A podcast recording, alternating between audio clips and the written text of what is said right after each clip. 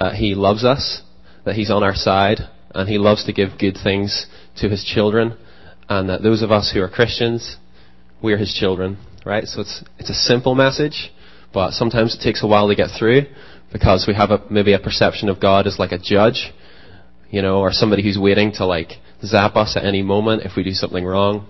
You know, sometimes we can have interesting perceptions and pictures of who God is. But at this church, we really uh, feel like we have a revelation of God as Father, of God as being good, God being on our side, and that He's our Father and we're in His family, and together as a church, that we are the family of God. Does that sound good? So that's something that we, we really like to talk about at this church. It's one of our core values is to talk about the Father heart of God, and it's something that as we uh, we send teams out across the world, we like to minister in the Father heart, and we like to tell other people about the Father heart. And it's an amazing message because it really breaks down any barriers. It goes across any cultural divide. It goes, you know, it's just it's just a universal message of God's goodness. And uh, and Christ talked a lot about this Father heart message. You know, Christ talked about God as His Father, and that actually got him into into trouble because he talked so much about this Father heart, about his Father, and he talked about this closeness that he had with God, his Father, that people had a hard time with that. The religious people of his day had a hard time with that. Um, there's two sides to the Father heart message. There's the side that says God is our Father, but there's also another side to the message, and that is that we are His children. And if you believe that God is your Father, but you can't come to God as a son or a daughter, then you're not going to get the full picture, right? Because we, we all have parents, but we're also all children, right? And if you if you um, have a hard time submitting to your parents, or if you don't recognize that they're your parents, then you're not going to get the full blessing of being a child. Does that make sense? And so this morning I want to talk about that that um, that being a child. And there's two terms that are kind of used in the New Testament to talk about this. And one is the spirit of adoption, and the other is the spirit of sonship. So those are the terms that I'm going to use this morning. And uh, Paul talks about them. We're going to read from Romans 8 in a moment, and we're going to see that Paul uses um, uses those terms. And what those terms simply mean are the spirit of adoption, the spirit of sonship, is the spirit that draws us in to this family relationship with God the Father. It's the spirit that causes us to come into that relationship where we're a child of God and He's our Father. And that's what we need in our lives if we're to understand and recognize that God is our Father. Jesus said that He uh, reveals the Father and that the Father is revealed. And what the spirit of sonship does, or the spirit of adoption, is it allows that revelation to come into our lives and come into our hearts. And so this morning we're going to talk about it, and then as we finish, we're just going to ask for the spirit of adoption to come. If you've never experienced it before, or if you just want more understanding of what the spirit of adoption or spirit of sonship is. Alright? So if it sounds a little bit different, we're going to read some scripture and uh, hopefully you'll understand it. Alright? Sound good? Alright. Romans 8. Now, growing up, Romans 8 was like this chapter that, like in the church I grew up in, they were always like, Romans 8 is one of the best chapters in the whole Bible. And I was like, alright, cool. You know? So, sometimes when I just want to like pick up the Bible and read, I just read Romans 8. That's all about um, life through the Holy Spirit, and it's all about the freedom that the Holy Spirit gives.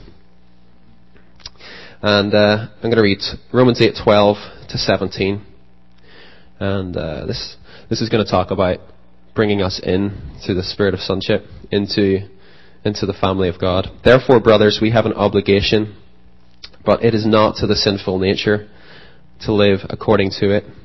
For if you live according to the sinful nature, you will die. But if by the Spirit you put to death the misdeeds of the body, you will live.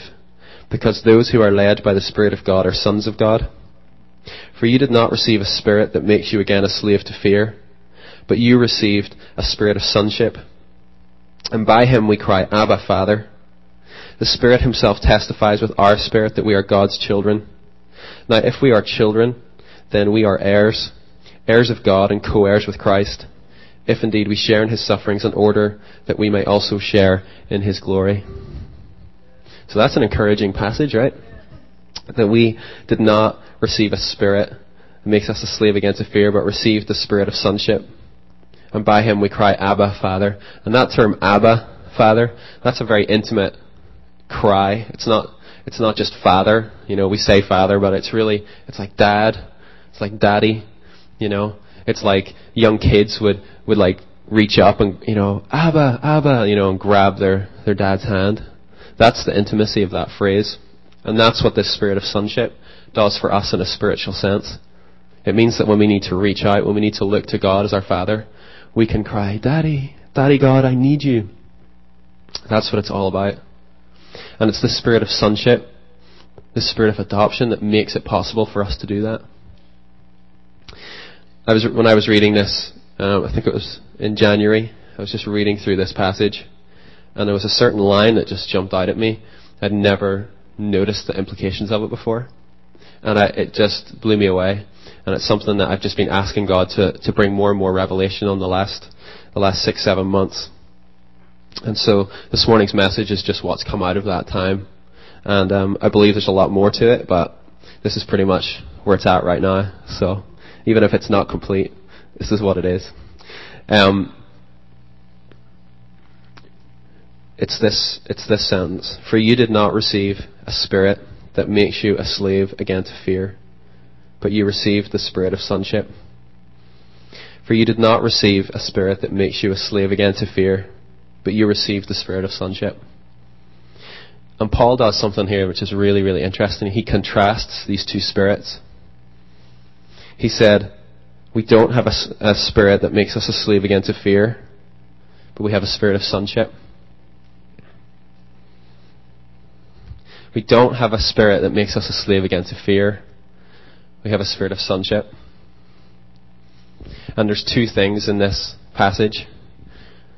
It's if we're sons, then we're sons, and we're not slaves. Because it's not just a spirit of fear, it's a spirit that makes us a slave again to fear. Okay, so we either have freedom as sons, or we're in bondage. Or either we have a spirit of sonship, which gives us the freedom to have faith, or we're in a spirit of fear that's bondage. Does everyone get that? Okay? And so Paul, what Paul is saying is, you can either be a son and have freedom, or you can, and you can have that Holy Spirit operating in your life, or you can have the spirit of fear operating in your life, and it's going to bring you, it's going to bring you bondage and slavery. Okay?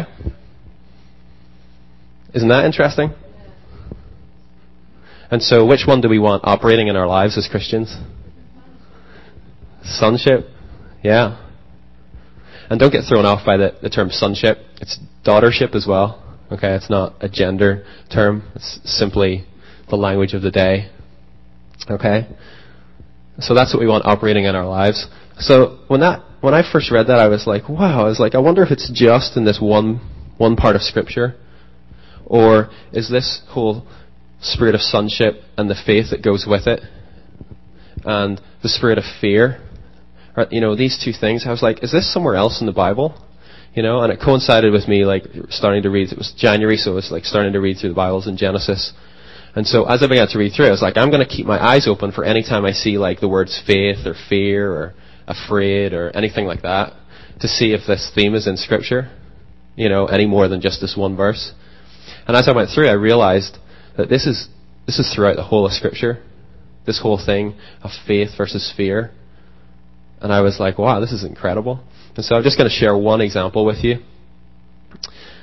And then we'll, we'll see what the application is for our lives. And, um, the example is the story of Abraham, and Abraham's a good example because Abraham's known as like this great guy of faith, right?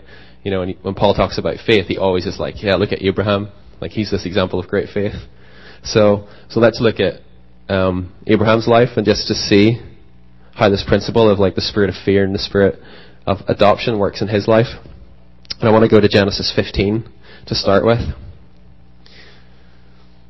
Now, as we know, like Abraham was this great Old Testament figure, right? He's, he's the example of what it is to have faith. He's the one that we look to as like the first person who had this personal faith experience with God. And it was credited to him as righteousness. And we hear that expression a lot, credited to him as righteousness. So let's just read from the, from the top of 15 for a couple of verses. It says, After this, the word of the Lord came to Abraham in a vision. Do not be afraid, Abram. I am your shield and your very great reward. Abram said, O sovereign Lord, what can you give me since I remain childless? The one who will inherit my estate is Eliezer of Damascus. And Abram said, You've given me no children, so a servant in my household will be my heir. Then the word of the Lord came to him, This man will not be your heir, but a son coming from your own body will be your heir. He took him outside and said, Look up at the heavens and count the stars, if indeed you can count them. Then he said to him, So shall your offspring be. And Abraham believed the Lord, and he credited it to him as righteousness. And the rest of that chapter, just God makes a covenant with Abraham, and it's a very kind of solemn occasion. And uh, God gives him more and more specifics about the fulfillment of that promise that He just gave him. So that's quite an amazing encounter. That's quite an amazing chapter in Abraham's life, right? And it's not the first time that God's appeared to Abraham. Um, God appeared to him already in Genesis 12 and has already promised him offspring, has already promised that he'll become a great nation. So it's not the first time that that Abram's heard this.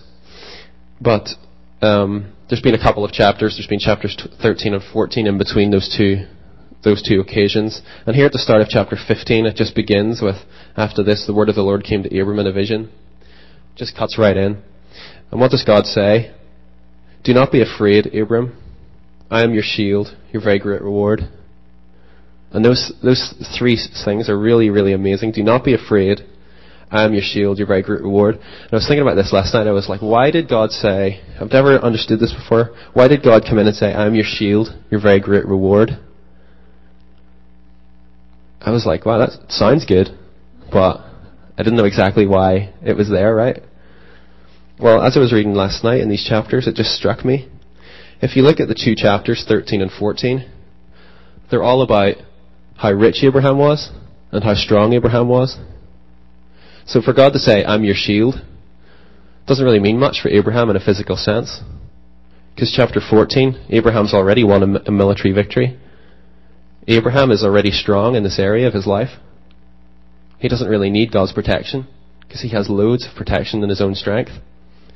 The other thing is, God says, I'm your very great reward. Okay, Abraham was filthy rich. He doesn't really need any more reward. Abraham is loaded. He doesn't need any other, he doesn't need it, you know? So God comes in and said, I'm going to be your strength and I'm going to be your reward. And you can see that this doesn't make sense to Abraham because the next verse he says, O sovereign Lord, what can you give me since I remain childless? He's like, it doesn't matter if you give me more reward. He said, it doesn't matter. I don't have kids. Uh, how's it gonna, it's not gonna transfer. It's just gonna be lost. So he's like, in one sense, he's like, don't give me anything else if it's just going to stop with me. Abraham understands what God's saying here. But what did God say at the very start? Don't be afraid. You ever notice how many times God says, don't be afraid in Scripture when He shows up? Do you know why that is? Because God was terrifying, yeah? well, Jesus said it to the disciples too, didn't He? He said, don't be afraid, you know? When God comes and says, don't be afraid, He's doing two things simultaneously. He's driving out the spirit of fear that resides in us, and He's drawing out the spirit of sonship and faith. Because they can't coexist in the same place at the same time.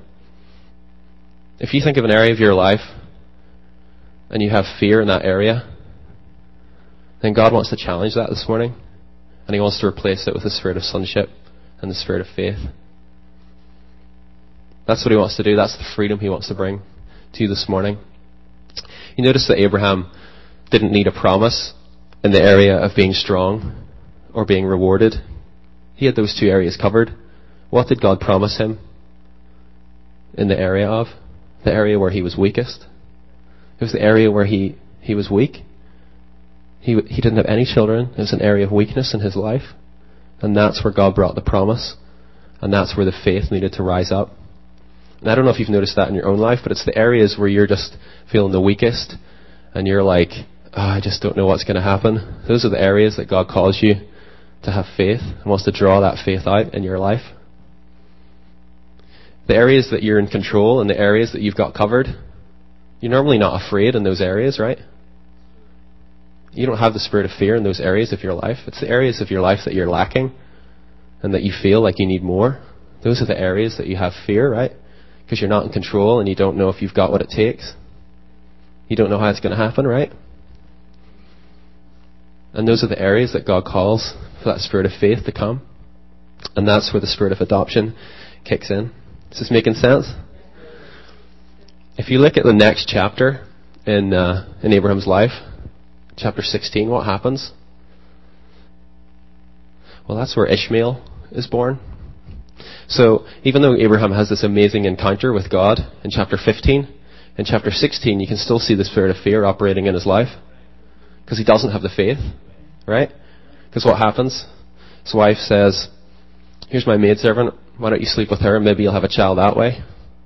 Now, if he had the spirit of faith really operating in his life, he'd be like, No, God's going to do it. It's fine. You know, it's covered. But the spirit of fear was still operating in some level. And what happened? He gives in. He's like, All right. And so he sleeps with Hagar, the maidservant. She gets pregnant. What happens? Sarah's really upset. So the whole situation that caused Ishmael to be conceived was, was, was through fear. It was like, this isn't going to happen, so we need to make it happen. And that really wasn't faith. That was fear. And so as soon as, as soon as Sarah realizes that her servant has this child on the way, then she turns against the maidservant, and the maidservant actually runs away because it's so bad. Can, things are so bad in that household. So that whole environment was an environment of fear. Like God rescues her and says, "Go back and have the child in Abram's household. You'll be okay." So, but that whole time must have been just a time of like fear and just uh, you know just not a good situation. The child's born into a household then, and you know, and he's being raised in his early days. It's a, it's an environment where there's there's got to be a lot of fear. There's got to be a lot of apprehension, and we know that because she runs away again. Hagar and Ishmael run away again, and they run into the desert, and uh, and she's basically like, this child's just going to die. Like that's it. It's over. And again, she's rescued. You know, God rescues her and, and protects her in the desert, which is because of God's faithfulness to Abraham. And they grow up in the desert. She, he grows up in the desert and she cares for him in the desert. But what happens to Ishmael? He becomes a hunter. And so you know that him growing up must have been like, it must have been a scary place for a single mother and a young child growing up in the desert. So Ishmael's life was just fear, a lot of fear. And he becomes an aggressor. He becomes a hunter in order to come against that fear and the things that were going on in his life. So that is the result of the spirit of fear operating in Abraham's life. Does that make sense? And what was the result of faith? It was Isaac, the child of promise. Isaac, the result of promise. What happened to Isaac? He inherited everything that Abram had. Ishmael didn't get any of it. And that's one of the things when we have the, the spirit of adoption working in our lives, is we get the inheritance that's really ours. We get the things that God stored up for us. But the spirit of fear wants to rob us of those things. If you look at the Israelites, they were wandering in the desert. Why did they wander in the desert for so long? That really wasn't a long journey. It wasn't going to take 40 years. Why did they, why did they stay in the desert? Yeah, they sent the 12 spies into the land. They all saw the same things, right? They all saw the same things. Only two of them had the faith to go in and take it. And the others were afraid. And because the people were afraid, God said, the people who have the spirit of fear, they're not going to be able to take the land.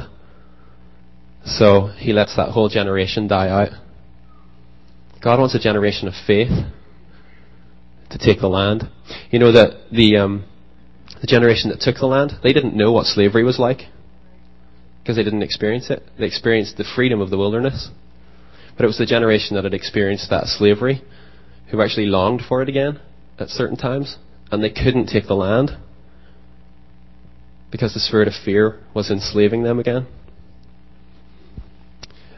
And God wants us to have a spirit of faith that allows us to take our inheritance. Um, the spirit of fear is that thing in your life. Like if you get a prophetic word, for example, and it's you're going to do this, that, and the other, and they're like these really big things, and you're like, "Wow, that sounds that sounds great. Like, how do I get there? I'm here. How do I get there?" You know, has has anyone experienced that? You get a prophetic word, and you're just like, "Wow, that's that's a stretch," but if God said it, then that's good enough for me. But I don't know how I'm going to get there, right? We've had that. Well, you know, in like the moment of like receiving a prophetic word, you're like, yeah, like God's great. This is amazing. Like sweet. Like God's got this plan for my life, right? Maybe what happens the next day or within the next few days, you begin to be like, well, looking at my current situation, I'm not 100% sure how that's going to happen. And then you might begin to doubt it. And then after a while, you might you might get this fear of like, it's not going to happen. You know, I've got to make it happen, or whatever. And the spirit of fear can kind of like creep in. And then what happens is you begin to kind of doubt God's word, and you're afraid, oh, this isn't going to happen. You know, and before long, what was meant for encouragement is actually causing you this like spiritual discomfort and discouragement. Has anybody experienced that? And that prophetic word was meant to carry you into your inheritance. Do you know what I mean? It was like this long, this, this long vision that you had to see down the line and to see what your inheritance was like. And God's saying in that moment, okay, do you have the spirit of sonship or do you have the spirit of fear?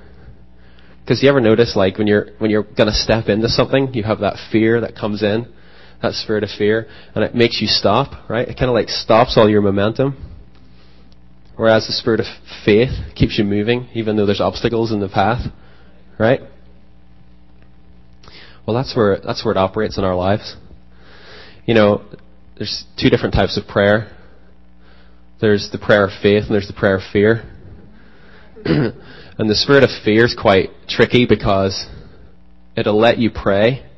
It recognizes that as a Christian, if it tries to shut us down from praying 100%, that we're just going to feel horrible and like it's just it's just not going to work, right? Because everybody prays, right? Christian or not, like they know how to pray if the situation's desperate enough. So the spirit of the spirit of fear isn't like, oh, there's going to be zero prayer. But what the spirit of fear does is says, I'm going to let you pray, but you're going to pray in such a way that it really defeats you. Because what will happen is you'll be like, oh God, I need an answer. Come and answer me. But you might not have any faith whatsoever. Now sometimes God answers those prayers, right? There's a lot of people got saved that way, right? They cried out for God in a desperate situation and He answered. But that's not the ideal for the Christian faith, right? That's not true sonship. And the spirit of fear will let us cry out those cries of like extreme fear, like, oh God, I need you right now. You know? But if that prayer isn't answered, then we build this expectation of, oh, God doesn't really answer prayer. But I feel compelled to pray because I'm a Christian and that's what Christians do. So I need to keep praying. And pretty soon your expectation is, nah, there's not really an answer to this situation. There's not an answer to this prayer. And the spirit of fear is dominating that part of your life. Does that make sense? And what does Christ want for us? He wants us to pray the prayer of faith. And if you look at the stories or the, uh, the examples that Christ used, the pictures for prayer, it was knocking on doors, expecting the door to open. It was asking an expectation of an answer. It was being persistent and waking your neighbor up in the middle of the night, like Tony explained last week. Right? Those aren't, those aren't fearful situations. Okay? It's not like I'm knocking on the door and I'm scared if the door opens. It's, I really want the door to open, and I have faith that it will. And so, that's what we want to enter into, is having the spirit of sonship, having that spirit of faith in our lives so that we know that we're going to see the expectation of and the fulfillment of the promises that God has given us. So that's the spirit of fear versus the spirit of sonship. Let me just actually look at my notes for a second. There's actually different levels of fear, just as there's different levels of faith.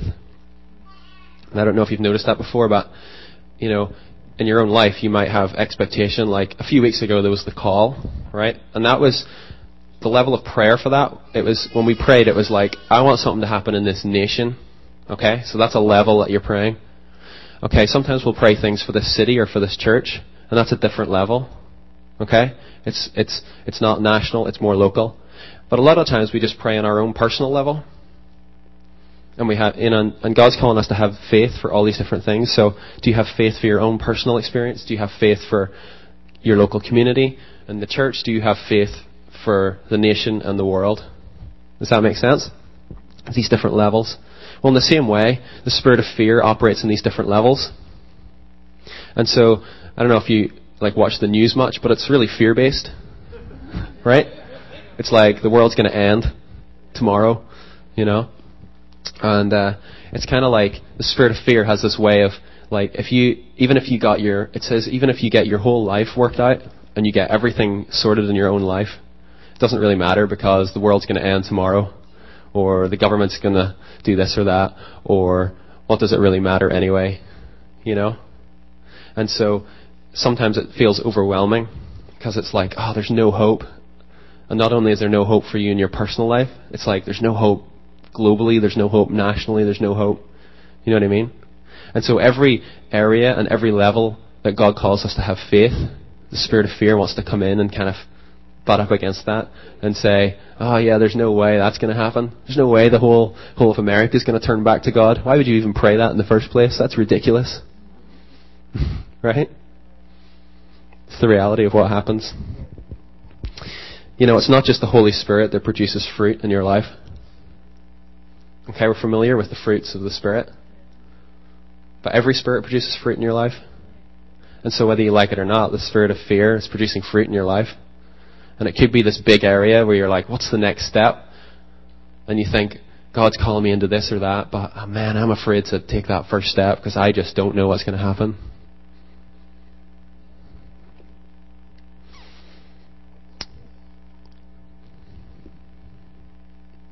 You know, God wants us to have faith because He wants to draw us into sonship. And that's the whole point of this, is to experience God as a Father in a deeper way.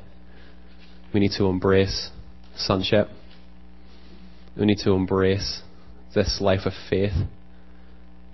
And we need to, to turn away from the spirit of fear and stand against it. Because the spirit of fear doesn't, doesn't want to just lie down and take it easy in your life. The spirit of fear wants to produce that fruit. You know, and some of the fruit of the spirit of fear is it's just stuff like isolation or loneliness or rejection or unworthiness, depression, sickness, anger.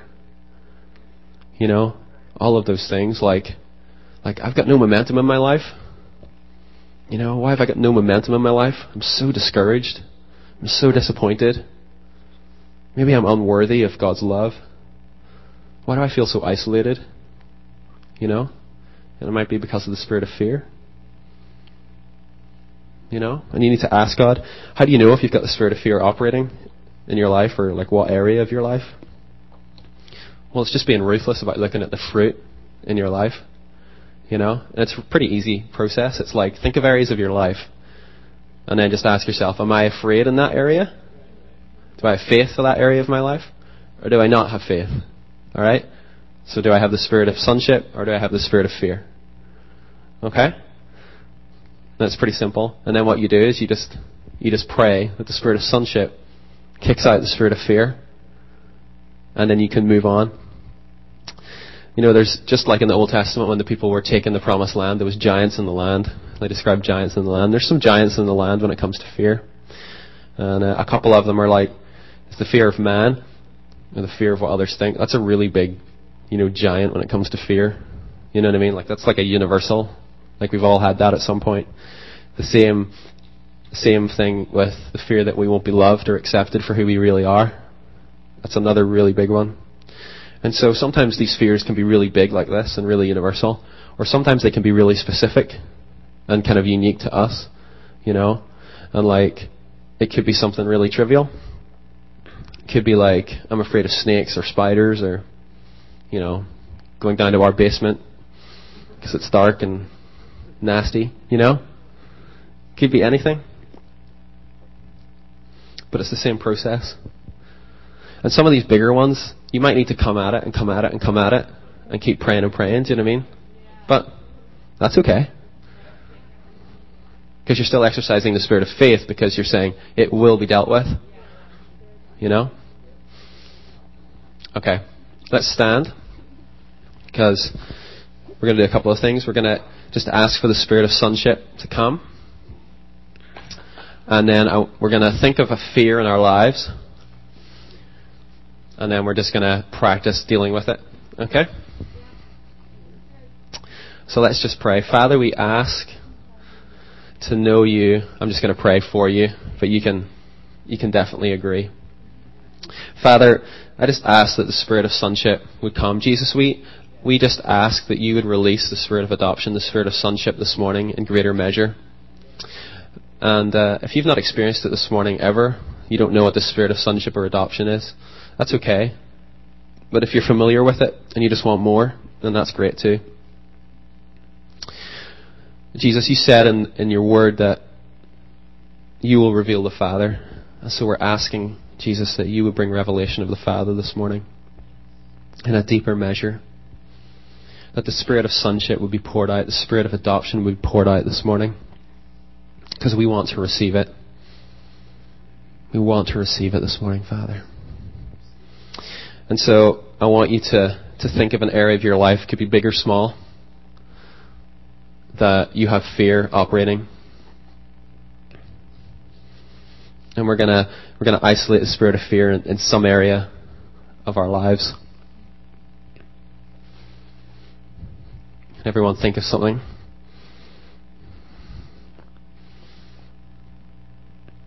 So what we're going to do is we're going to repent of that spirit of fear being there. And we're going to go through a process to allow the spirit of adoption to come in in its place. So first of all, just confess that spirit of fear and be very specific. You know, just confess in whatever area of your life that you've allowed the spirit of fear to have have its place and to produce its fruit in your life.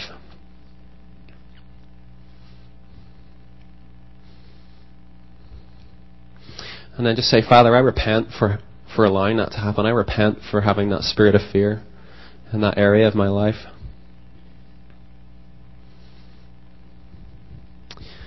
And then sometimes we need to forgive people because they've influenced us to have fear in this area of our lives. And it might be yourself, even. Or it might be your parents, or it might be somebody, it might be a boss, or it might be a friend. But if, if, if somebody's name or face just pops into your mind at this moment, you know, just forgive them.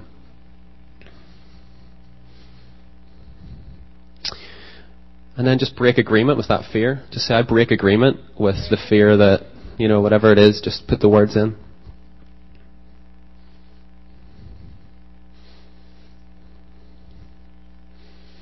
And then this is a good bit. Receive the spirit of sonship in its place. And just say, I receive the spirit of sonship in place of the spirit of fear. Holy Spirit, would you just come and fill any area where there has been fear?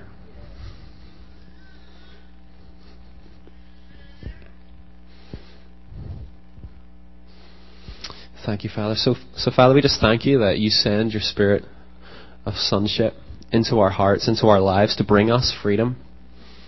It's for freedom that you set us free. And so, Father, we just thank you for that this morning. And God, we pray that we would continue to be able to walk out your freedom, walk out in faith, and to turn away from fear in our lives. Thank you, Father, for your presence with us this morning. And we just delight in you again. Amen. All right. You're dismissed. Is the prayer team this morning? Yeah, there is. Prayer team this morning if you need prayer for any reason. And a reminder that Kingdom Experience will be here tomorrow at 7 o'clock. Thanks.